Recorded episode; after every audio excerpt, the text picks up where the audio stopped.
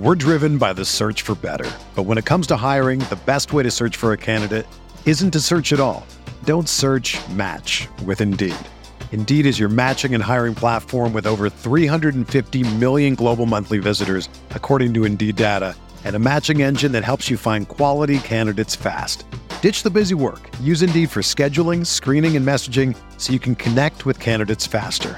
Leveraging over 140 million qualifications and preferences every day, Indeed's matching engine is constantly learning from your preferences, so the more you use Indeed, the better it gets. Join more than 3.5 million businesses worldwide that use Indeed to hire great talent fast. And listeners of this show will get a $75 sponsored job credit to get your jobs more visibility at Indeed.com slash BlueWire.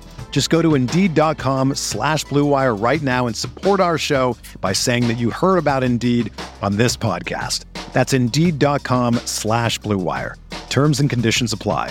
Need to hire? You need Indeed. Hello, everybody. Welcome in. It's Friday, and that means it's Front Office Friday. Let's go. Front Office Friday, and the preseason is here. Basketball is back. We've got so much to talk about on today's show. Welcome in. I'm Trevor Lane, joined as always by Keith Smith. Make sure you are subscribing here to the Front Office YouTube channel. If you haven't done so yet, hit that subscribe button and don't forget to like this video as well. Keith, exciting time, exciting time. I guess let, let's kick things off with Hurricane Harden. I'm not even going to play the drop. Let's talk about it. Let's talk about the storm brewing here. Suddenly, news that the Clippers are making a renewed effort to trade for James Harden. Uh, now that Harden is reported to camp with the 76ers, do you think this thing really gets done before the season starts? We've got a few weeks here. I think there's a chance. I think if the Clippers give up on this whole, we can't possibly trade Terance Mann. He's the yeah. most valuable trade piece in the history of the planet Earth and NBA. I, I then yeah, probably. I, I, I don't really fully get that one uh, from the Clippers. I like Terance Mann. He's a good player. If you mm-hmm. want James Harden, he shouldn't be holding up a James Harden trade. I, I, just I don't get that. I get it. He can do everything um, as far as playing a role that Paul George and Kawhi Leonard can not their production level, of course, but play their positions. So you want to have coverage there. But I mean, we're talking James Harden. James Harden, if those guys miss games, you throw him the ball, let him run your offense and keep you afloat for you know week, two weeks, whatever it is, amount of time those guys miss. So I, I think there's a chance this gets done. I think Harden showing up and being, you know, on his best behavior by all accounts through these mm-hmm. first couple days that he's been there. Sounds like yeah, we'll see. Now the next big test is going to be Sunday. They play a preseason game. We'll see if he even plays in that game. And if right. he plays, what does that look like? If that gets sideways, then all of a sudden we could have some more issues. Yeah, we have seen James Harden and, and podcast listeners, I'm doing air quotes here. We've seen James Harden play, right? Yes. Where physically he is on the court but he is not really playing basketball. He's not doing James Harden things out there. We certainly saw that with the Houston Rockets. So the Clippers, the most recent rumored offer was an unprotected first round pick, which I, am not sure which pick that would be, a pick swap and then matching salaries. So when they just put in matching salaries, that tells you it's not a player that anybody would be interested in with any kind of value. Um, yeah. We're not talking. We're talking Marcus here. Morris, Robert Covington. Guys of yeah. that that ilk. Yeah. Right. Which if you're the 76ers and you're saying we don't want to do anything that diminishes our championship odds, well, that would be this, right? I mean, if you're just getting Marcus Morris and Robert Covington or something, hey, a pick is nice, but that's that's going to diminish your your ability to potentially contend for a championship and contend in the Eastern Conference. So is that really what it's just going to come down to? Is do the Clippers budge on Terance Mann, or could they loop in a third team and get the value that Philly needs? Things that it, it, it's tough because there's been a lot of stuff. Like Zach Lowe had some stuff about mm-hmm. this in an article he wrote. There was some stuff on um, uh, that uh, I believe was Sam Amick and Shams Charania at the Athletic put together. Uh, one of the things was, that was in there was the Clippers maybe looking at uh, ways to acquire more uh, draft capital to be able to trade, mm-hmm. like offering a swap of their picks for an actual pick and those kind of things. That's kind of the way the Suns have gotten creative uh, here over the, the last little bit as they were basically out of picks. But the Clippers, I think we have this sense of because they made all those trades that they owe all of these draft picks still. They're pretty clear here in a couple years. They they owe a pick still this year. Uh, mm-hmm. It'll either go to Oklahoma City or to Indiana. Uh, they kind of there. There's a bunch. OKC gets a bunch of picks, and Indiana gets the worst one um, right. out of these picks. So we'll see where that goes. Then they um, could be swapped to to with the Thunder um, yeah. in 2025, and then right. they owe a pick outright to the Thunder in 2026. But then the next four years, 2027 through 2030, they're clean, so they can they can move all that those picks. The whole frozen pick stuff that hasn't started yet. That doesn't start mm-hmm. until uh, next year at the earliest. So so they're fairly free and clear to trade picks if they want to. My guess is there's probably a sense of, man, we make a James Harden trade and then we resign Kawhi and PG. We might need to keep a couple of these draft picks just to be able to fill out and build out our roster the rest of the way. So, so we'll kind of see where all that comes together. Uh, looking at this, the earliest pick they could trade unencumbered is the 2028 first. Yep.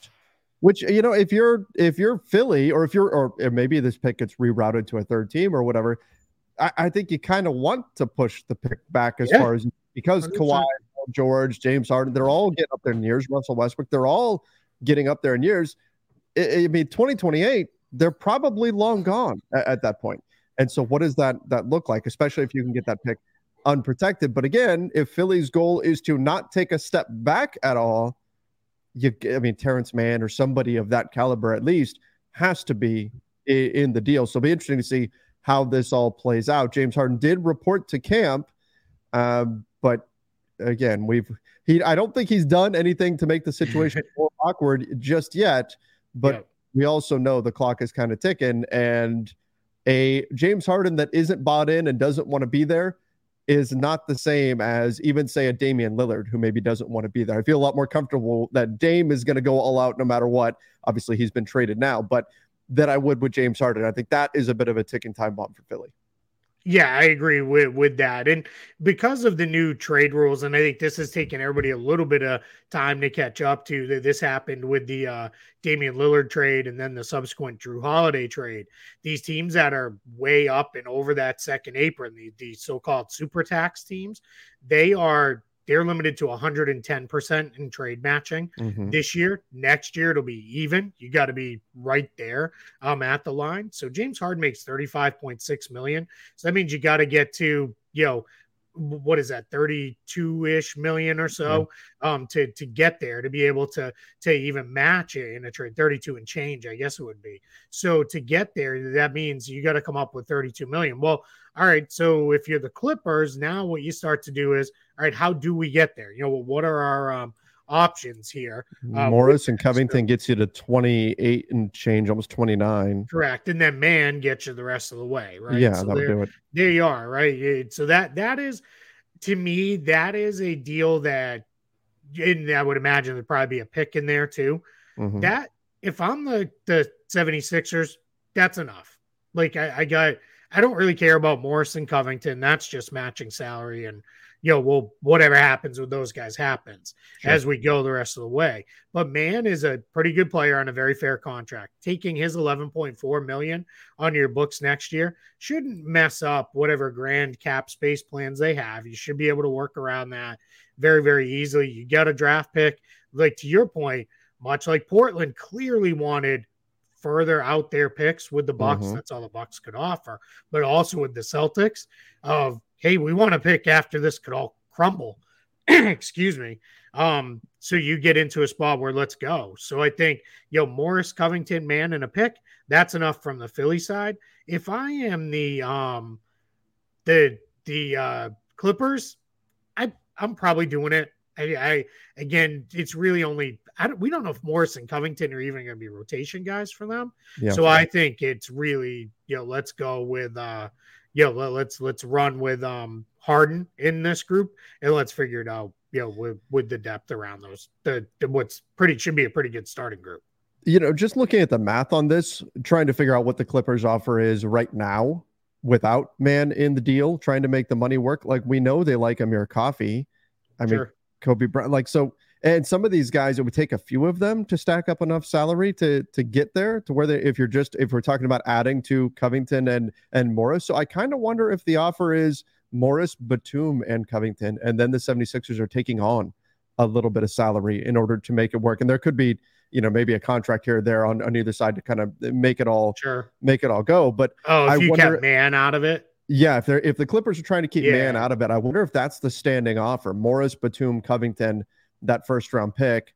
Um, and that's and it would how, if I'm Philly, then I need two picks, right? I and right? I need two actual picks, not a not a pick and a swap. Like I need two actual picks. Um, if I'm doing that, just because like that, none of those players have any value for me. Right. The other thing that's hard for Philly is Philly's already sitting plus in terms of guaranteed contracts, or at least they're not going to cut Danny Green and uh, Filip Petrusev very likely. So they're sitting plus one. It's probably mm-hmm. going to be Montrezl Harrell that gets cut. But if you do a three for one or a four for one trade for Harden, now all of a sudden, now we're sitting plus two. Right. Yeah. So I would be trying to say, like, hey, uh, you know, you guys gotta, you know, well, we gotta work something else in this. Um, where you know, maybe you take back Jaden Springer or something like that, just so it's a guy they don't have to cut um mm-hmm. later, just so they don't have to eat a little bit more money. Because as it stands right now, they are about 11 million over the tax. They're about 4.4 million over the apron. You start taking on more money that's just going to be dead money. Now you're playing to a little closer to that second apron than I think you really want to be. Right. Right. Well, we'll see ultimately whether or not this gets done before the season starts up or not. Or uh, part of me wonders too how much it, like it doesn't help the Clippers for this information to be out there. Mm-hmm. How much of this is maybe Philly saying like, "Hey, the Clippers aren't out. They may actually do it. Anybody? Anybody want to jump in here? Anybody? Anybody? Yeah. Crickets? No. Oh, anyone? Okay. Anyone? Bueller? Bueller? Bueller? Bueller? yeah. yeah. I don't know if he was at 37 flavors, but I, I don't know if we saw him last my, night. My cousin's sister's boyfriend, something. Yeah, that's it. Song. Yep. um, David, by the way, for kids, we're referencing an old movie called, called Ferris yes. Bueller's Day Off. Um, classic though. Go watch classic it. movie. Like, classic skip work movie. the rest of the afternoon, school, whatever you got to do. Go watch Ferris Bueller's Day Off. It'll be better than whatever you were gonna do probably the rest of the day anyway. He must have like Quicksilver super speed or something because it is physically impossible to do all the things that he did in one day, especially in downtown Chicago, trying to make your way through traffic. And there's no way he could have accomplished all that. And there's no way day. he went to that whole Cubs game. Like they no, definitely no, left no, it early. Yeah, he went yeah. for like an inning just to be seen yeah. there, and that was and yeah. that was it, just to get on TV. Exactly. Uh, Davion Nelson said, "Who are your playoff and play-in teams in the East?" And Keith, do you think the Celtics will go big and start both Porzingis and Horford? Uh, answer the second part first. I I think there's a chance they do. I think what you're going to see is them kind of be a little bit matchup dependent in mm-hmm. the starting group. I think um, it's in logic, all logical sense, it makes it is to bring Al Horford off the bench. It solves a little bit of your depth issues with the big position. Um, but it's Al Horford. I wrote about this on Spotrac when I wrote rotation questions. He's only come off the bench for like 10 games his entire career. And mm-hmm. most of those were his rookie year with the Atlanta Hawks. So I don't know if you're going to really want to bring him off the bench or not. Um, there's, you know, there's something to the whole when a guy started his entire career, you know, do do you do that? But I think what you may see is he's gonna miss a ton of games because he's not gonna play back to backs. Anytime he feels anything, he's not gonna play. And that maybe they start that way. And that may be one of those five minutes in, Horford comes out. Now it won't be the Keith Bogans where he comes mm-hmm. out and then never comes back in. Like yeah. he'll come back in, but I think it'll be an early sub. They go to Derrick White and then Horford comes back. So he's kind of remember back when the Jazz had Rudy Gobert and Derrick Favors, and they were kind of yeah. Favors was the starting four, but also the backup five. In Favors always came out relatively early, five minutes in or so, and then they would they they would bring him back in when it was time for Gobert to rest towards the end of the first quarter. I think that's what you could see here uh, with Horford um, and Porzingis, but it's going to be a little malleable. With it's either going to be him or White because Holiday in Porzingis are locks to start around Tatum and Brown, of course.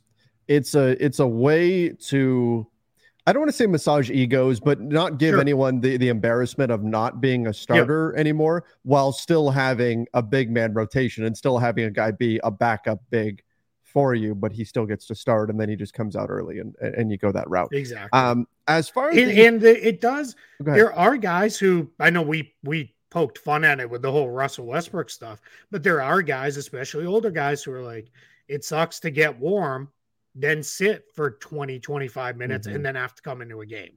And especially if you've never done it before, it's not that's not an easy thing. So so we'll we'll, we'll see you know where it goes. I expect um you know if they say Derrick White needs to go to the bench, I don't think that's going to be a big deal.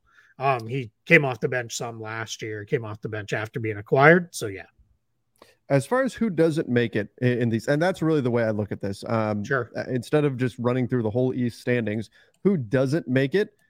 I think the table winds up pretty similar to how it did this past season. Okay. With the exception I... of, I think Indiana is in and Chicago's out. Okay. I've that's, got Indiana and Orlando in the play in. Okay. And then I've got Chicago and Toronto both out. Okay. That's fair. So we're pretty yep. close there because yeah. Toronto was the, the, was the tenth team was was the tenth seed.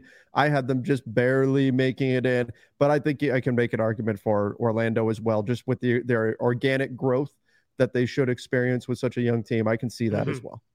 And we'll do a whole probably a couple shows where we go through in depth our pr- predicted East and West standings, mm. and then we'll probably do our playoffs maybe in a third show or something like that. It all just kind of kind of depends on you know timing and what else is going on on there. I think Brooklyn. Uh, somebody just asked, um, what about Brooklyn? I think Brooklyn's a play-in team uh, mm-hmm. this year. I, I, it's hard to see them cracking that top six.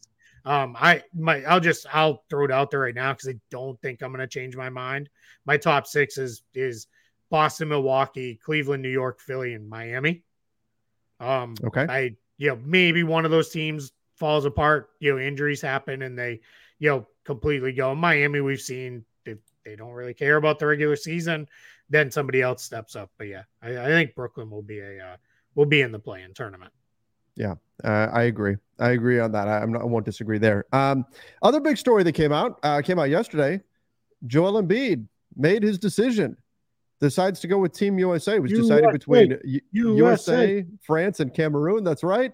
Right. Cue the the Rocky music. He's running up the steps in Philadelphia, and uh, oh, that's how he should have announced it. Right. That's what he should have done. Yeah. Like the the American flag, like superimposed in the yeah. background as he's raising his arms at the top of the steps, and then he like punches out a French guy or something. oh no! oh like no! That. We're yeah. starting an international incident here. hey, I'm ready, man. Hey, you know, I try to be semi-balanced. I'm not at all balanced when it comes to rooting my country on. I'm as ugly and ugly American as it gets. I, you know, I, I, I want Team USA to put together the greatest roster we've seen since the original Dream Team mm-hmm. and go over there and drill everybody by 50. Like that I, would be you know, that would that, be phenomenal. I saw in the he put it out there on X after kind of the news came out because this is the world that we're in. He puts it out there on X because of course it leaks out early. Um, he he puts it out there, and there were French people, there were oh, people yeah. from Cameroon in his comments who were not. There were people from Cameroon telling him don't come back, like all kinds. Like he he caught some heat yeah. for this decision.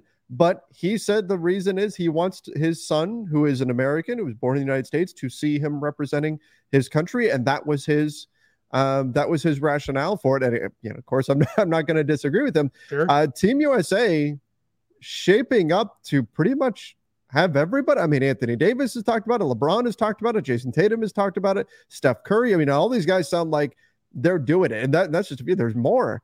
So this could very well wind up being the redeem redeem team. I, I don't know what we're going to wind up calling this, but um, this is shaping up to be a very very star studded team.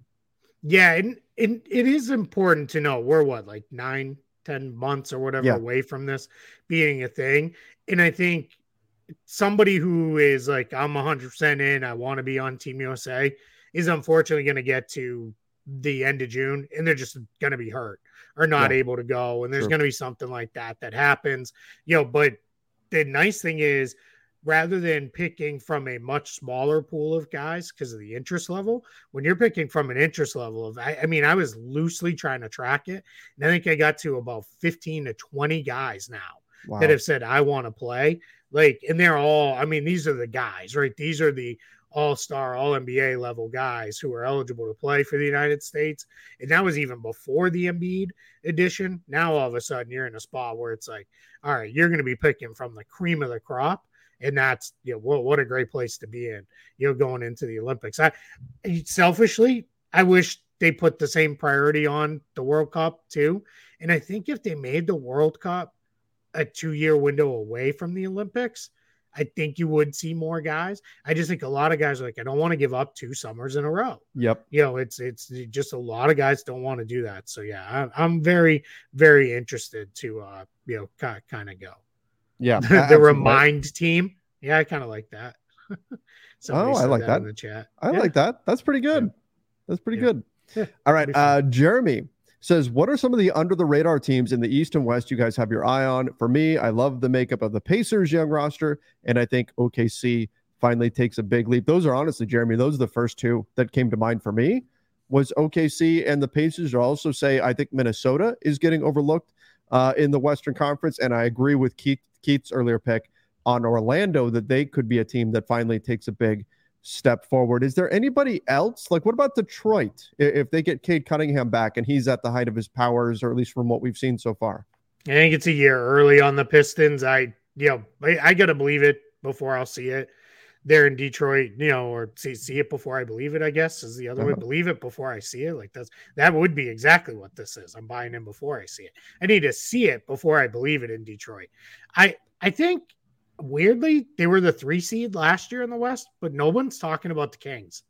Like mm. nobody mm. is mentioning the Kings. I think they're going to be really good again, right? I, I think they're they're going to be a really good team. It's just a very smartly constructed roster in Sacramento. That's you know, uh, it's got room to grow too, right? You got a guy like Keegan Murray, who I think is going to be excellent and is really going to be somebody people are going to go, holy cow, this guy is good because that's where he was headed uh, towards the end of last year. So I think they're going to be really good. So that, that's not doesn't exactly fit, but just no one is talking about them. But yeah, I mean, I think when you get into the next couple of weeks, right? Everybody's going to be running. These are the sleeper teams you're going to see on the the. I always uh-huh. want to call it the jump. What is it? The NBA talking today. head shows. Yeah. Um, yeah, they're going to be yelling about you know watch out for OKC. Like they're the only person who said it when you know we're all kind of on that one. Um, so yeah, I think I think that's it. I think teams that could be better but still aren't good. I think that Houston should be a better sure. team. I think Charlotte has the potential to be a much better team. Um, I think we've kind of forgotten that team was in the play-in tournament a couple years ago. And then last year it all fell apart. No Miles Bridges uh, for very good reasons. He is back now, whether you like it or not. He is going to be back. So discussing him as a basketball player is fair. And then you get uh, um, LaMelo Ball back after he missed a large chunk mm-hmm. of last season too. So you get those two guys back. I think they're going to be a much better team than at least what they were a year ago. I, I like Samuel's comment here. The Utah Jazz. Yeah. With our guy John Collins uh, in the mix now. Now again, you wonder about the guard play with them, but if Keyonte George can do give them something there, and of course Jordan Clarkson can still get it done if he gets on a hot shooting streak. There was a point when the Jazz were the one seed in the Western Conference last year. Mm-hmm. I, I I wouldn't. I'm not projecting they're going to be a playoff team, but I think they're a team that people are just dismissing them like, oh, they're not going to make it. Yeah. It's not impossible for them to make it. No. Like it's not impossible. I wouldn't I wouldn't bet on it. I wouldn't assume that they're going to. I wouldn't predict it. But they're not this hapless doormat of a team. That's not yeah. what this team is. Um, the other team that I think is getting, I mean, we can name a lot of teams, but the other team, it's the Pelicans, the proverbial if, if they could stay healthy. And and we saw this recently. David Griffin just said over at Media Day that I mean, maybe a little bit of a slighted Zion, but I'm paraphrasing, said that this is the first offseason that Zion has taken seriously. Mm-hmm. Uh, if that's accurate, if Zion if Zion can even play 50 games, the Pelicans are easily a playoff team. Yeah, agreed. Just for what it's worth, I was toying around and starting to play with my own records and standings and all that stuff. Right now, very preliminarily, I have 10 teams in the West between 38 and 48 wins. Oh. So just, I mean, That's how I'm going to age like five years this year, Keith. That's what you're saying. Yeah. It, anytime a team in the West has a three game losing streak, it's gonna oh, yeah. they're gonna change places. Armageddon. You know, they're six spots in the standings, right? Like it's just gonna be a mess. And that's where you know Utah, I think you're you're you're right to be optimistic. I'm assuming you know Samuel is maybe a Jazz fan. If he isn't, you know, fine that he's calling out Utah still. I, I just think it's all right, who are they knocking out to climb there, right? Because yes, that's the problem. You, you, know, the problem is like literally you look at the West and you're like, okay, they're a playoff team, they're a playoff team, they're a playoff team. Next thing you know, you're at like 10 teams. It's like, well, it can't all be playoff teams. You mm-hmm. know, where where are we going uh, with this? So yeah, I, I think the Jazz are going to be really good. I think they're a team that's poised to like jump if you know somebody that we all think is going to be good. And again, every year there's a team the wheels just come off and they they stink for whatever reason. The Jazz are one of those teams that's poised to all right, hey, we're here and we're ready to go. Because I, I, do like a lot of it. Yeah, I'm a little worried about the guard play. Like you, I, would mm-hmm. feel a little bit more confident if they had one more kind of really just like, all right, I fully can trust and buy into that guy yeah. as someone who can create his own shot with efficiency, create for others. But but we'll see. Yeah. Yeah. I mean, they've got Talen Horton Tucker. They've got they've got some guys, but are they going to be efficient enough? That's going to be something mm-hmm. to keep an eye on. Again, I think John Collins yeah. is very good. Walker Kessler, another year in the NBA, he's going to be improved just because of that organic growth. I think they're a team to certainly keep. I think Lauri Markkanen's for real. Like I don't think yes. there's anything there that fell off. Like oh, this is a one year thing. It's not like he shot fifty percent from three and know, all right, that's not gonna you know come back. Like everything looks good. So yeah, um, uh, Fre- Freshness says uh, in the chat, talent across the league is ridiculous. Uh, talent alone will no longer win games. He's absolutely mm-hmm. right. this is also why the league is very well poised and set up for expansion. You've got is, teams where yeah, you've got you know no the expansion teams are not going to be good year one or two, but you got all these guys just kind of coming in and it's like you know just kind of a mess. Yeah, and that's you know expansion is certainly part of it. It's also it's certainly something a takeaway from what we're seeing around the NBA with so many good teams. It also means that as as you and I talked about on our most recent show, we have to reframe what our expectations are, mm-hmm. because. Mm-hmm. If you're expecting your team, and again, I'm dealing with this with Lakers fans. If you're expecting a 65 win season, it's probably not going to happen for anyone this year. There's probably not a 65 win team in no. the league, certainly not in the West. Yeah. It's not happening. And that's just because there is so much parity. You know, you look, I, have got, for example, the Lakers in their first 10 games, they get Orlando twice, they get Houston, and they get Portland. And people are just chalking those up as though, okay, well, those are four wins. We're driven by the search for better. But when it comes to hiring, the best way to search for a candidate isn't to search at all. Don't search match with Indeed. Indeed is your matching and hiring platform with over 350 million global monthly visitors, according to Indeed data, and a matching engine that helps you find quality candidates fast. Ditch the busy work. Use Indeed for scheduling, screening, and messaging so you can connect with candidates faster. Leveraging over 140 million qualifications and preferences every day, Indeed's matching engine is constantly learning from your preferences, so the more you use Indeed, the better it gets. Join more than 3.5 million businesses worldwide that use Indeed to hire great talent fast. And listeners of this show will get a $75 sponsored job credit to get your jobs more visibility at Indeed.com slash BlueWire. Just go to Indeed.com slash BlueWire right now and support our show by saying that you heard about Indeed on this podcast. That's Indeed.com slash BlueWire. Terms and conditions apply. Need to hire? You need Indeed. Like they they're going to lose at least one. But they probably drop one of one them, of right? Because yeah. those teams, you know, like Orlando's going to have a hot shooting, especially. And part of this too is the increased volume of threes. It increases the variance within a particular game. If you have a team that happens to shoot 50% from three one game, if they're just hot from deep and you shoot 30%, that's ball game. That's ball game, yep. right? That's in today's NBA, game over. So that's all it really takes for a team to sneak up on you on any given night. And that's what we're going to see happen on a random night. You're going to drop a game to a team that you wouldn't expect to lose to because that's today's NBA.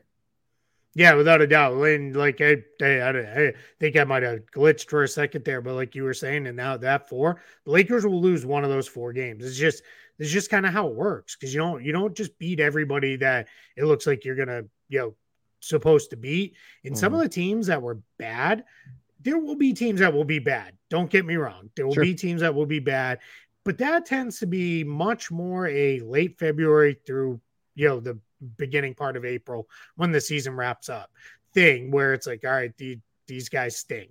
I think the in the early season, teams are still playing hard. They're playing for different stuff. Uh, franchises collectively having transitioned to, yeah, you know what, star player X, let's sit them out a little bit here, mm-hmm. and those kind of things. Like you're not, you don't see that in the first month or two of the season as much. So I think you're going to see, you know, some results where people like, what happened here? Just because it's it's also hard for the top teams to come fully locked in and dialed in um, right out of the gate for every single game. There's times when it's going to be, you know, all right, we we took our foot off the gas and we kind of go. So mm-hmm. yeah, I, I, I think it'll be fine. Uh, Eric Olson throwing in this question: How good will Portland be? I think they're going to be awful. They're, yeah, they're, the answer is yeah. not very. Yep. They're they're going to win some games. I mean, this isn't sure. you know Anfernee Simons is a, is a good player. I'm excited to see what Scoot can do. Yep. Jerami Grant is legit. I don't know if he finishes the season uh, on the team, but DeAndre Ayton. Did you see Ayton in his presser calling himself dominating. Yeah, that's again. stupid. Like, can we get like you're not yeah. allowed to call yourself that until you actually show. well, he said his mom called him that. So okay. yeah, I yeah. So uh, I'm gonna uh, I'm gonna sound really old here. Back when the Fab Five was a thing at Michigan, uh-huh. they played against. I want to say it was maybe Coastal Carolina or somebody, and Coastal Carolina had a player named Tony Dunkin uh, and his nickname was Tony Slam Dunkin. And they asked Jalen Rose going into their first round match. It was like they were like a two seed, they were playing a 15 mm-hmm. seed, something like that. And they, they said, So what do you think about Tony Slam Dunkin? And Jalen Rose said, What? That's his nickname? And then he looked around and he goes, They gave me that nickname. I'd give it back. so that's pretty good. Like you give me the nickname Dominating. No, that's that's horrible. What a I, look if if he does show up in Portland and it's Ayton unleashed and he dominates like a number one Fine. overall pick, okay, we'll we'll yeah. revisit this yeah, at that we, point. Exactly, we'll revisit this at, at that point. Um, I want to say this on Portland. I think their record will be terrible, but it's by design. They're going to play super uh-huh. young guys. Young teams don't generally win in the NBA, and it's fine, right? That's that's fine. This is exactly where they expect to be. Um, as long as they play hard and they play the right way, I don't care if they lose games. It doesn't that part mm-hmm. doesn't really matter. Like I'm fine with you know that being the outcome. I I personally I am far more interested in watching this Blazers team than I am the last probably three iterations of the Blazers, just because I was like, I don't know what else I have to learn with these last mm-hmm. three teams. It's fun to watch Dame every once in a while go bananas you know, in the fourth quarter when it's, you know, midnight here on the East Coast and, you know, he's putting up numbers. But beyond that, I don't like, there's nothing really new with this team. This team, yeah, I'm psyched to watch these guys. I can't wait to watch what they grow into and become. Like that, that's you know, and, and that's fine to be bad. I think sometimes there's this misconception that having a bad record is a bad thing. It it, it isn't. You know, they're just you know that's just where where people are sometimes. You know, it, it's funny. We tend to think of when you talk about young players don't win basketball games, and I think you're right.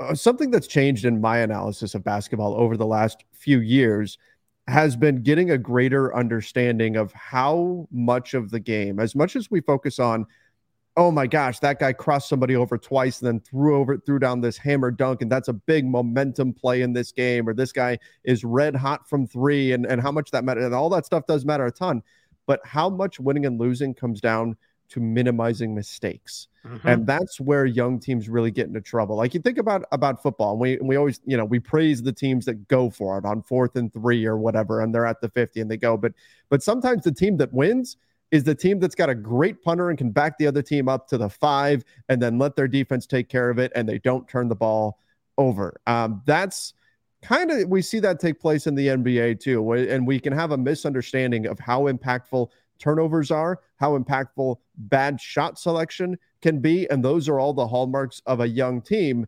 we tend to focus on the aggressive, the offensive side. Uh, do you have a guy that's going to go nuts for 35 points a night? Then you should win a lot of games. A lot of it really does come down to how much can you minimize the mistakes that you made and the opportunities that you give your opponent.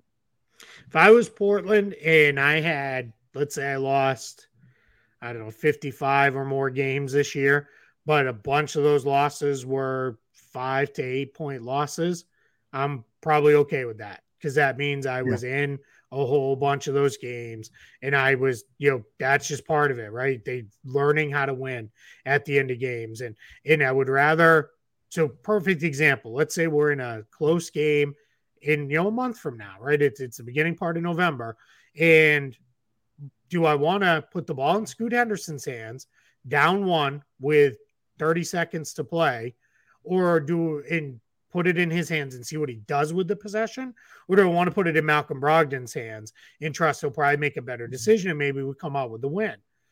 All right, maybe in November I go with the Brogdon approach, but by the time we're in December, January, I'm going with Scoot Henderson every single time minus if like I'm trying to break like a seven or eight game losing streak to keep everybody from getting discouraged, I might go with the vet. But I want my kid, you know, like I want to put him in the spot. Let's figure it out because when the Blazers are really good again, Malcolm Brogdon's not going to be a part of it. Just isn't, you know, just age wise, mm-hmm. he's not going to be there. We don't even know if he'll be there a week from now. Um, never mind, you know, when they're good again. But Scoot Henderson presumably will be or better be. Otherwise, you're starting all over again. Mm-hmm. So if he's a big part of it, yeah, I want him getting those reps right now. And if I lose, I lose, but that's fine. Let him figure it out. All right. One other story that uh, we need to get into here is the Clippers have started contract extension negotiations with uh-huh. Paul George. So, Keith, what is that? What does that look like? What can they What can they do with this Paul George extension? What should they do? And then where does that leave things with Kawhi Leonard? Yeah, they're both pretty much in the same boat. They have slightly different timelines on on things because Paul George was a was traded on this uh well well they they both signed on this contract but it's just a little little bit different. But the reality is both guys can can extend at you know well before it doesn't matter. They both have player options for next year at about 48.8 million. But what's going to happen with the clippers is in a in an ideal world, if those guys are playing well and healthy in there, you want to extend versus take it into free agency just because it gets a little messy if mm-hmm. you go into free agency. The one place where I could see that being different is those guys would both be in position. Um, I believe I'd have to just double check to make sure, but I believe they'd be in position to potentially um, line up no trade clauses because they would have the eight years of service, they'd have the four years uh, with the current team. Um, so they could do that if they went new contracts. But given their age and health, I think they would both prefer to lock in long term money too. So it's going to be just a question of when does it get done? How much does it get done for? For each guy, but my guess is we will see um, extensions done for both of those guys because the Clippers just they don't seem ready to walk away um, from those guys. It'll probably be max money. I don't know that it'll be max years. I, I think it'll be max money, and that's yeah. where that will go. Yeah, I wonder what they can do to because obviously they're going to want max years, but sure. that'll be an interesting piece to the negotiation if they're able look. to get. I don't know how old they are too, so I have to look and see. Like, are we running an over thirty eight rule with either one of them? Uh, what's Kawhi just turned thirty two, so he's good. Paul George PG, 33. 33. So yeah, so Paul George, they I think is still good because he wouldn't be over 38. He'd be 38. So yeah, so we're we're good. But do you feel like players are are prolonging their careers at this point? Like guys, like 100%. 30 isn't the cliff that it used to be. Yep. No, nowhere near it. I, I think it's now like 34, maybe. Yeah. Maybe it's 33 or so. But yeah, I think it's you know, I no no, it's probably going to be a while before anybody pulls a LeBron and is in year 21 and still at an All Star level. Sure, um, that's probably not going to be a regular thing. But I think I I think of next CBA over 38 is going to turn into over 40.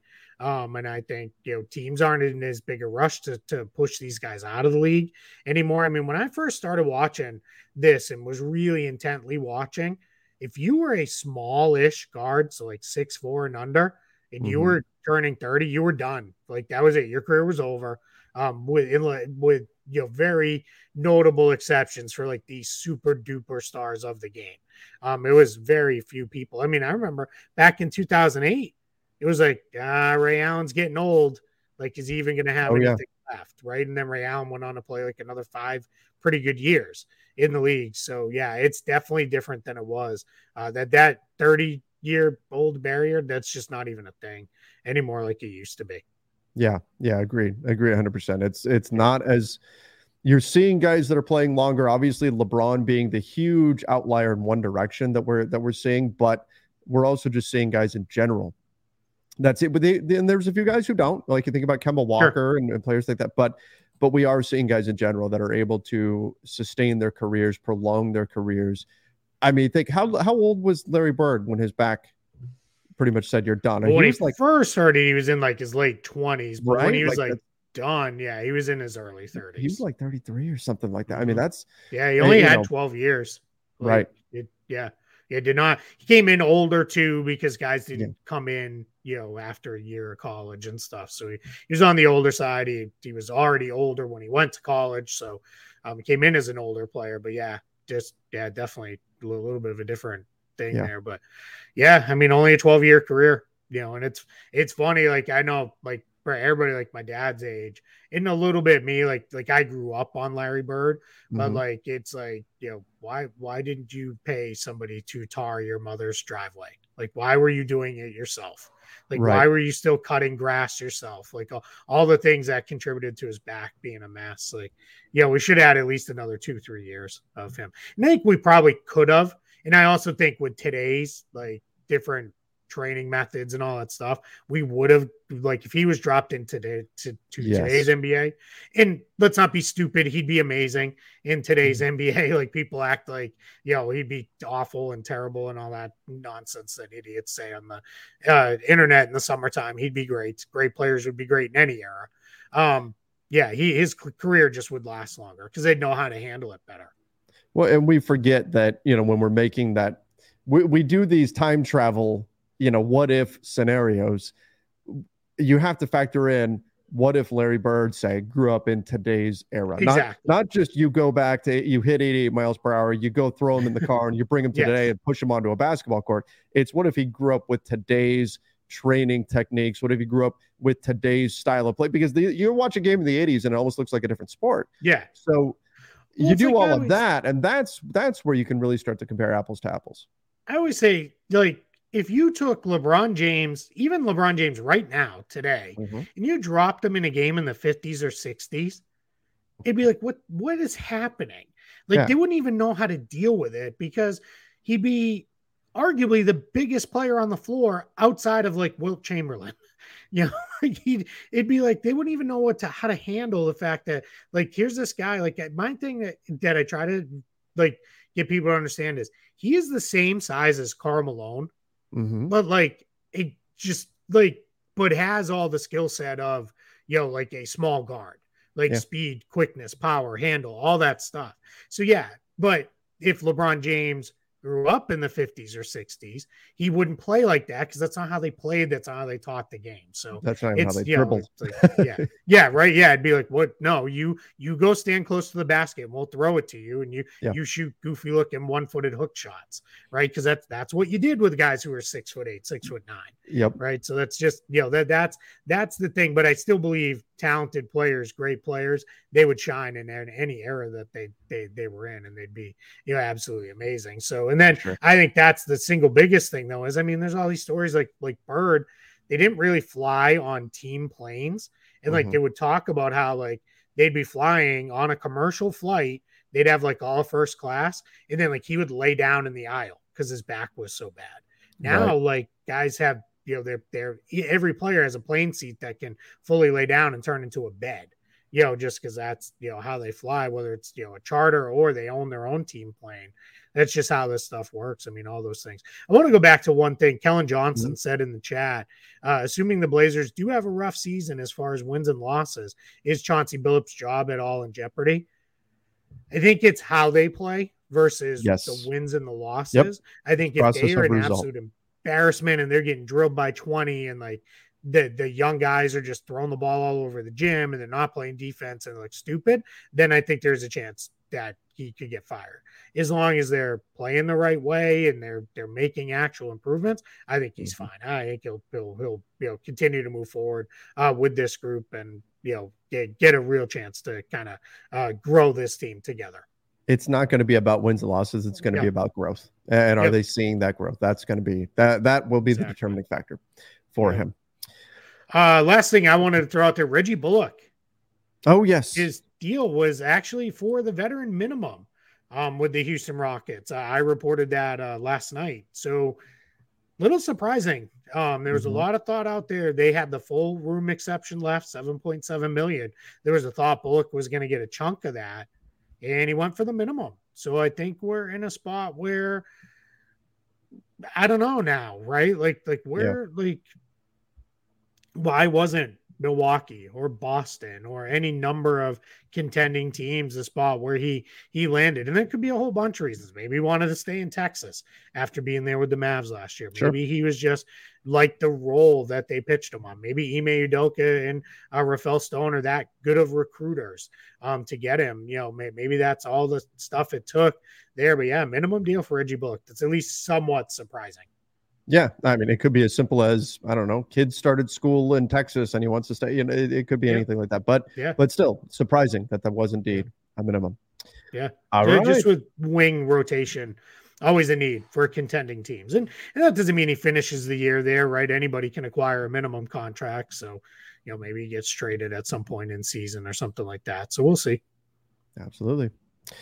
All right, everybody. Well, we're going to wrap things up there. Obviously, we've got a lot of basketball coming up this weekend, a lot of preseason games to come. So, we're going to have a lot to watch. It's going to be really exciting. And we'll be back on Monday to break everything down. If you haven't done so already, make sure you're subscribing to the NBA Front Office Show YouTube channel. Go follow us over on Apple Podcast, Spotify, wherever you listen to podcasts as well. Have a fantastic weekend, everybody. See ya and stay safe. When you need mealtime inspiration, it's worth shopping Kroger, where you'll find over 30,000 mouthwatering choices that excite your inner foodie. And no matter what tasty choice you make, you'll enjoy our everyday low prices, plus extra ways to save, like digital coupons worth over $600 each week. You can also save up to $1 off per gallon at the pump with fuel points. More savings and more inspiring flavors make shopping Kroger worth it every time. Kroger, fresh for everyone. Fuel restrictions apply.